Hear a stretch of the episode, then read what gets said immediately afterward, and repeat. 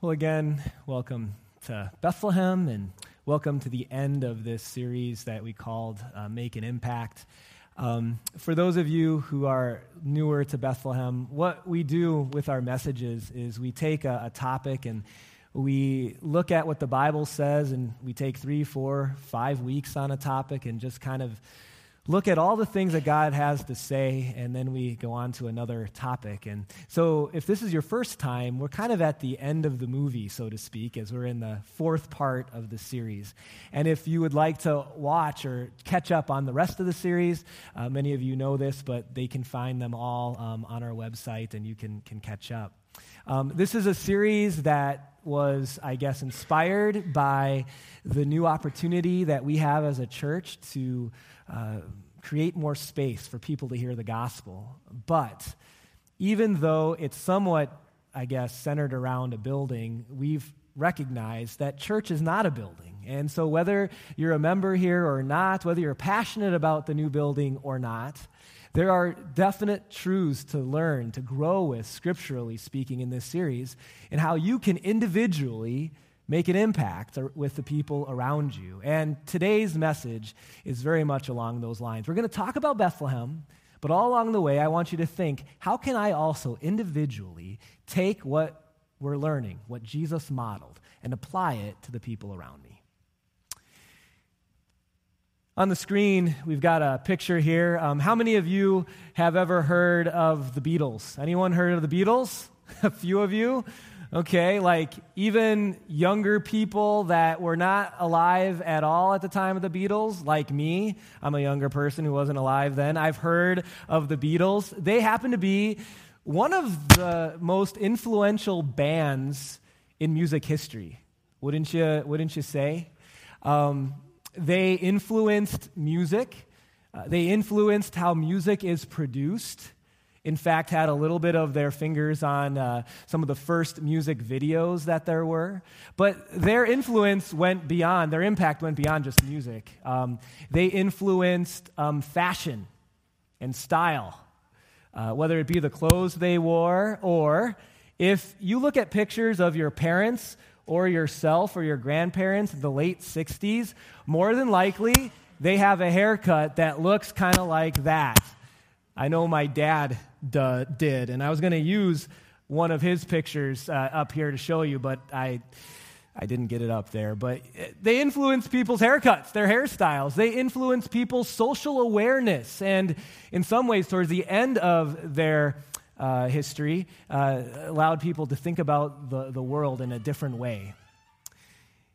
Their impact can be known very clearly in the fact that lots of people know about them and weren't even alive when they were around. They came to the United States in 1964 from England.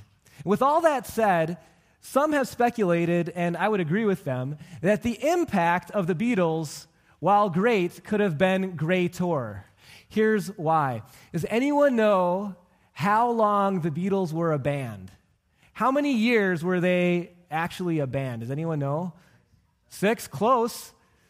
First, first service is a little smarter in their Beatle history than Mark Crinhop. But no, uh, 10 years. 10 years they were a band. Anyone know how many years of the 10 that they actually toured and did concerts? Mark, what was your first answer? Six years, exactly. Only six years did they tour. And yet, think about the impact they had, but think about the impact that they could have had greater if they would have stuck around. So, what was, what was their issue? Yoko Ono was their issue. No, it, it, was very complicated. It was very complicated. Whole books were written about this. But what I would say in a nutshell, their issue was they weren't all on the same page. So they had passion over making good music. They had passion over a united mission, but how to get it done, they had different thoughts on who should lead, who should write, what genre should we go after, just a whole bunch of stuff that divided them and ultimately led them to break up after only 10 years. Their impact could have been greater. Now, all of this surprisingly, leads us to our first fill in for this weekend. You'll find it on the screen. That a shared mission will unite people. The mission for the Beatles, uh, in you know, my own words would be make good music, all right? Influence with music.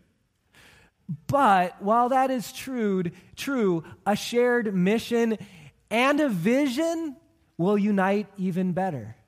When you're united not just by the mu- mission, make good music, but also the vision, the details, how are we going to get this done? You're going to be united even better. That's what the Beatles didn't have. But what I hope and pray is true for this church. Because when we're united, not just by the mission, but also by the vision, we're going to be united even better. So let's, let's talk about church for a moment.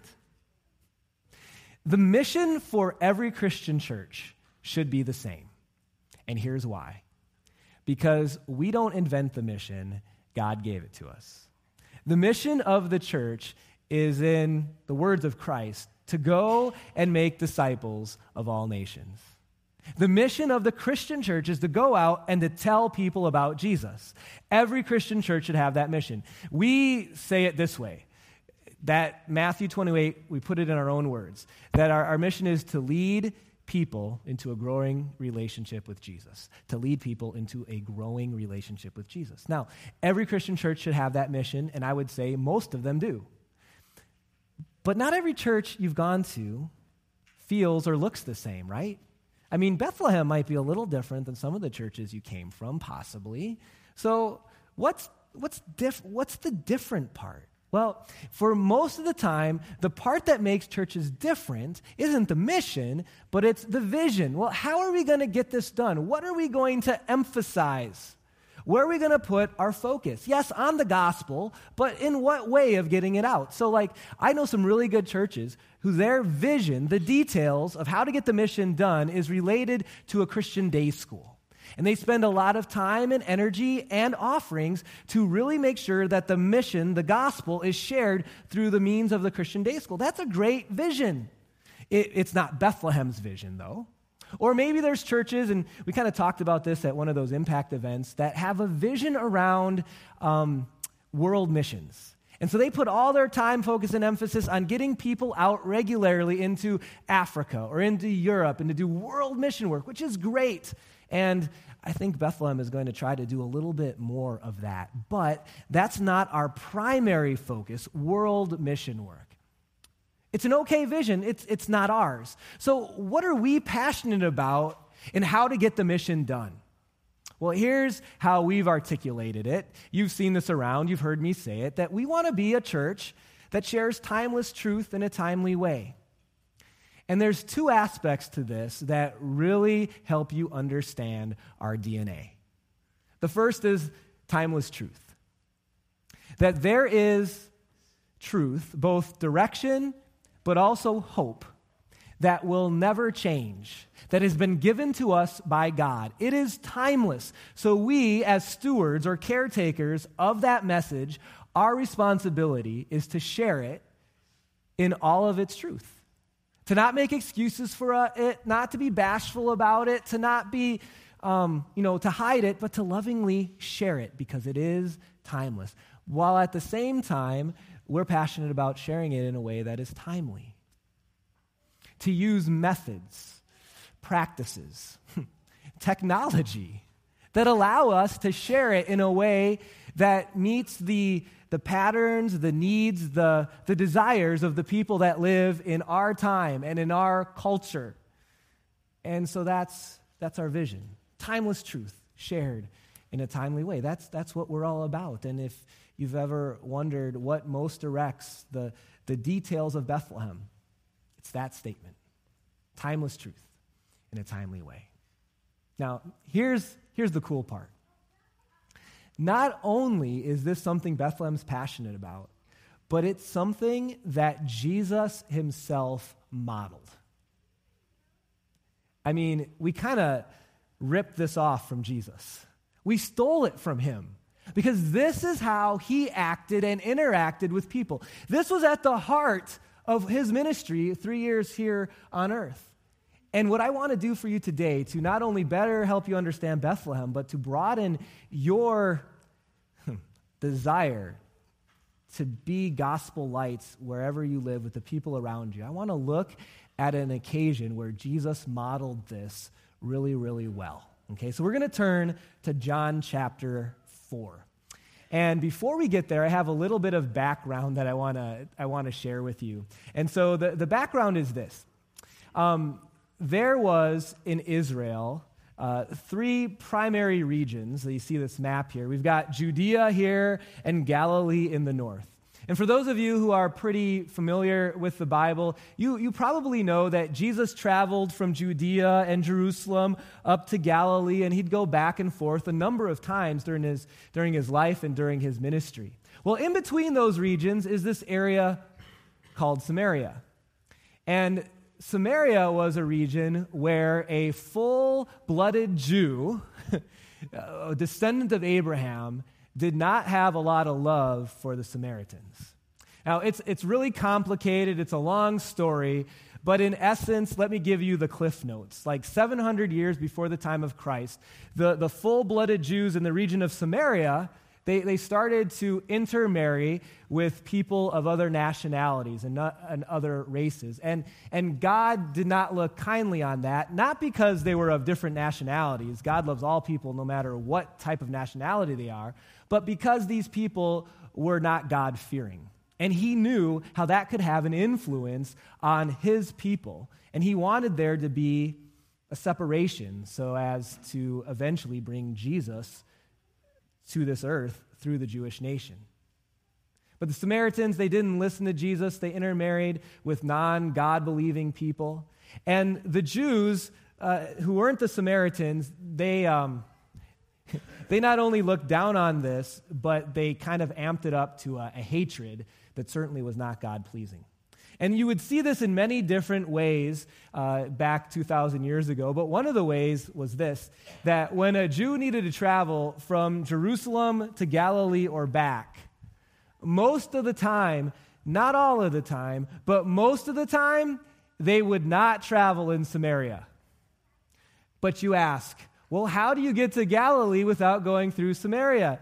You take the long route. And that's what the Jews did. They would either go this way near the Mediterranean and hug the coastline so they didn't have to, you know, walk much in Samaria and, and sort of be, you know, influenced by those, those horrible Samaritans, or they would cross over the Jordan River and go up this way into Galilee, but very rarely would they walk right through Samaria. Jesus was in the town of Sychar, as you see on the screen, at the time of our text. Jesus decided with his 12 disciples to just go right straight through Samaria. He didn't care. He knew there was someone there who needed his encouragement. Now, let me tell you a little bit about this woman that he met at the well in the city of Sychar. She had a lot going on in her life. Um, the Bible tells us, and Jesus kind of knew this as God before he even met her. He knew something about her because he was true God that you and I wouldn't have known before meeting someone. He knew that she was a woman who not only had, had been married once, but had been married twice, had been married three times. She had been married four times. She actually had been married five times. And on Saturday night, when I shared that, there was a little girl in the front row who was like, Five times? I'm like, yes, dear, five times that she had been married. And in fact, Jesus said, or we'll find out, that she was actually living with a man that she wasn't married to. Let, let me tell you something about this woman. She came to the well in Sychar that day the way you sometimes feel burdened. She was carrying some baggage with her. She was carrying some heavy stuff with her. And we don't know for sure why she had been married five times. Uh, there could be different possibilities, but each one leads, each possibility leads to this woman carrying some heavy baggage. So, for instance, maybe all five husbands had died, that she was a widow for the fifth time. If that was the case, well, she came to the well carrying baggage of grief. If maybe it was the fact that she married five men that divorced her. If that were the case, she probably has some pretty major self esteem issues. She probably doesn't feel very good about herself, you would guess. And she's carrying a load of low self esteem. Or maybe it wasn't her husband's issue that she had five divorces. Maybe it was her own sin. Maybe, maybe she was unfaithful. Maybe there was something else going on in her that these men divorced her. Well, then she's carrying to the well that day a great load of guilt. Whatever it is, she's carrying baggage with her that she desperately needs someone to address for her. Now, the thing is, the way she had been trying to handle it wasn't what she needed. She had been trying to handle it by finding joy in this world, by finding joy in the things that this world can bring, namely the love of another man, right? Well, let's see what happens um, as we turn to John chapter 4. So, when a Samaritan woman came to the well in Sychar to draw water, Jesus said to her, Will you give me a drink? His disciples had gone into the town to buy food. Now, we just need to pause there because I want you to be amazed by the love of your Savior, the lengths that he goes. Here's what I mean he just asked the question. Think about all the cultural sort of paradigms he's blowing up in that one question. A Jew traveling through Samaria and actually hanging out in the middle of it, okay? A Jew not just hanging out in Samaria, but being willing to talk to a Samaritan. and not just a Samaritan man. In that time and culture, women were considered not to be as great as men, okay? Not true, but that's how they felt. It was a Samaritan woman. Not just a Samaritan woman, but a woman who had a whole lot of baggage that more than likely she was not just an outcast from the Jewish nation, she was probably an outcast from her own people because of her past. And Jesus, the perfect Son of God, takes time to talk with her and ask her a question. As I'm studying this this week, as I'm thinking about the the heart that I want to have as a person in this world entrusted with the mission of the gospel. I was amazed again at the love and the patience of our Savior God. The Bible says, Who can understand the height, the depth, the breadth, the length of God's love that's found in Christ Jesus? My friends, he coming to a woman who had otherwise would have been an outcast shows his amazing love. And it's interesting, all throughout his ministry, he modeled this. He, he seemed to have friends that you wouldn't think would be friends with the perfect Son of God. The people most gathered around him were the people with all the issues, so to speak. Like those who were lame, meaning that can't walk, or those who are very sick, or those who had adultery issues going on in their life, or, or tax collectors whom the rest of society had sort of, um, you know, gone away from. Those people gathered around him. And Jesus continually had time for them. It seemed almost like those are the people that liked him the most. You know why? You know why that is? Because the people who recognize their great need are the ones that tend to look for help the most. It's when we don't think we have a need that we tend to stray the furthest from God. And yet, Jesus shows love to those with such great need. A love that not only led him to Samaria, but led him ultimately to the cross to pay for our sins. Pride is a dangerous thing. But when we recognize our need for Jesus, that we're not self sufficient, it is then that we most often return to Him to receive what we need. Jesus was letting this woman know that He's there for her. Now, I was amazed at Jesus' love. I was also convicted because I don't always love like that. You know, it's interesting when Jesus gave Christians the direction to what we were to do, or what is the one thing that most identifies people who love Jesus, here's what Jesus said. We're going to, John chapter 13, he said, As I have loved you, Jesus said, so now you must go and love one another. By this, everyone will know that you're my disciples. If you go to church every Sunday, if you sing loudly during church, if you volunteer for Sunday school, if you bring a pledge card to the Impact campaign, that would have been nice if it had said that. He said, Here's how you'll know that you're my disciples if you love. If you love each other. If you put yourself second and love by putting other people first. If you think of others more than yourselves, that is a sign of a follower of Christ who does it out of response to Jesus' love. Here's our first fill in. My friends, you haven't been called to merely make a point, we have been called to make an impact. Because it's easier to make a point, either verbally or on Facebook. And your point might be right or it might be wrong, it doesn't really matter, but it's easier to make a point. What's harder is to take the time and the energy to get to know people, to understand where they're coming from, to be patient with them, to love them. But that's what we were called to do. Because it's only by love can we make an impact. Not our love ultimately, but our love leads us to lead them to someone else's love, the love of Christ. And that's exactly what Jesus was trying to do with this woman carrying all the baggage. Let's continue. The Samaritan woman said to Jesus, You're a Jew and I'm a Samaritan woman. How can you ask me for a drink? She's just confused about why Jesus, the Jew, would even talk to her. For Jews do not associate with Samaritans. Verse 10.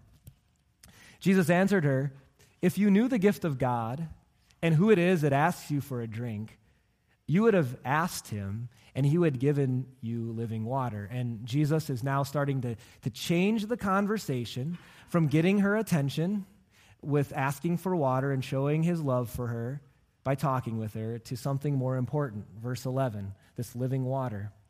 Sir, the woman said, You have nothing to draw with, and the well is deep. Where can you get this living water? So she's now engaged with him. Are you greater than our father Jacob, who gave us the well and drank from it himself, as did also his sons and his livestock? So tell me more. Verse 13 Jesus answered, Everyone who drinks this water will be thirsty again, the water from the well. But whoever drinks the water I give them will never thirst. So she's probably still confused, and you're maybe confused too. But let me explain exactly the analogy Jesus is making. So you need water to live. If we don't drink water, we die. But you need to continually drink water, right? In the same way, what Jesus came to bring, forgiveness and a purchased home in heaven, is exactly what we need to live eternally. But we only need that once. Jesus did it one time on a cross. Indeed, the water I give them this, this faith, this forgiveness, will become in them a spring of water welling up to eternal life. Verse 15.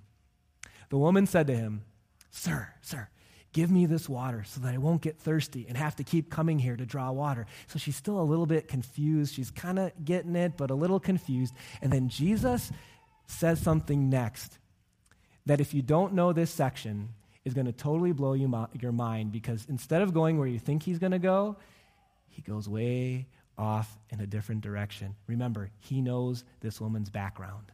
Verse 16, he said, Go call your husband and come back. And my reaction is, wow, Jesus is really mean. I mean, of all the things he could say, he goes right at her heart and rips it out.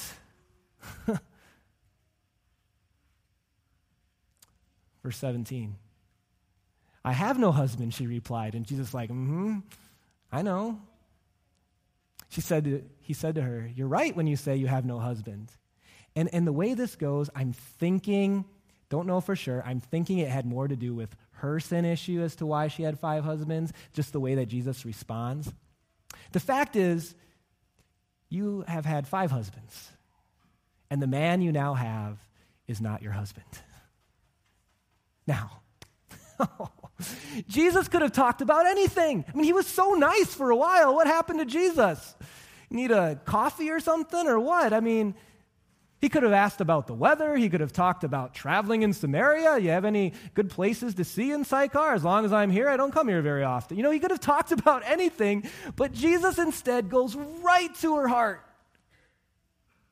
And it hurts. And the question is why? I'll tell you. Because Jesus had come to earth not just to make a point, but to make an impact. And he knew the greatest way for this woman to understand her need for him was to talk about that which she probably would have rather avoided. He knew that there were probably nights where she wished she could just unhitch the trailer filled with baggage that came with having five husbands and living with a man and and while she probably would not have wanted to talk about it, while she probably was embarrassed that Jesus brought it up, you know what it was? It was timely. It's exactly what she needed to hear. Now, Jesus in his love didn't leave her hanging here. The conversation continues. We don't have time to go through the whole thing. But he ends up leading her to her sin, but also to the joy of what he had come to bring. And the lady says, uh, You know? I know about this Messiah that is to come. And then Jesus in verse 26 says this I, the one speaking to you, I'm he. And do you know what she was able to leave at the well that day if she believed? Her pain, her need for finding her greatest significance in the love of a man, but instead to find her greatest significance in the love of a God and of a Savior who had come to win her a place in heaven. But Jesus, he needed to be at that well. And he needed to do the, the hard road of, of, of, of loving people, even that others didn't maybe necessarily want to love. And, and then he was timely with the timeless. Why should we be passionate about this vision? I've got two things for you to think about. The first one is this when we share timeless truth in a timely way, it will allow every attender to see that Jesus is really for them. Because it's easy for churches to speak in platitudes and in ways that don't connect with people. And sometimes people come to church and they even wonder, like, do they even live in the same world that I live in? Because that church doesn't speak about anything that I'm dealing with. It's speaking about all these other things that seem so churchy. Church people must live in a bubble. they don't. We don't. And so, the best thing that I can do for you as a pastor and do for myself is to talk about the things that hurt sometimes in order that then we can understand and know that even where I'm at, Jesus is still for me. Because I've been timely, we've been timely with the timeless truth. And the second thing, when we share timeless truth in a timely way, it'll direct every attender to value mission over method to value the gospel over how we get it out. I wonder how popular Jesus was with other Jews for walking through Samaria instead of going around it. I mean, it would just been another thing that the Pharisees would have, you know, loaded angst on Jesus about because he was doing something that no one else was doing. But you know why Jesus did that? He valued the mission of why he was here over the method of what everyone else was doing. May we be a church that does the same thing. That we think first, hmm, how does this building or how does this new thing, how does it affect our ability to carry out the mission? Because you know what? The first question we often ask ourselves, and I do it too, so it's just natural. The first question we normally ask ourselves is Do I like that? We all do that. What we're asking is that we are a church that doesn't ask that question first. It first asks, Does that help people hear and know about Jesus better? And then we can have a conversation about that. And then, do I like that? It comes into play, right? But it's not where we start. A church that shares timeless truth in a timely way will direct every attender to value mission over the method. May we be a church like that, whether we're in this building, in that building, have no building, we don't need it, ultimately, because we have the message that changed the life of a woman in Sychar and still has that power today. Let's pray. Dear Heavenly Father, thank you for the timeless truth of, of sin and grace, of law and gospel. Help us to be dispensers of both in proper quantity. When people need to understand their need for Jesus, help us to, to share sin and the law. When people have been burdened by that, help us to share gospel, the love of Christ. Help us to be a church just like that. In Jesus' name we pray. Amen. At this time, our ushers will be gathering our thank offering.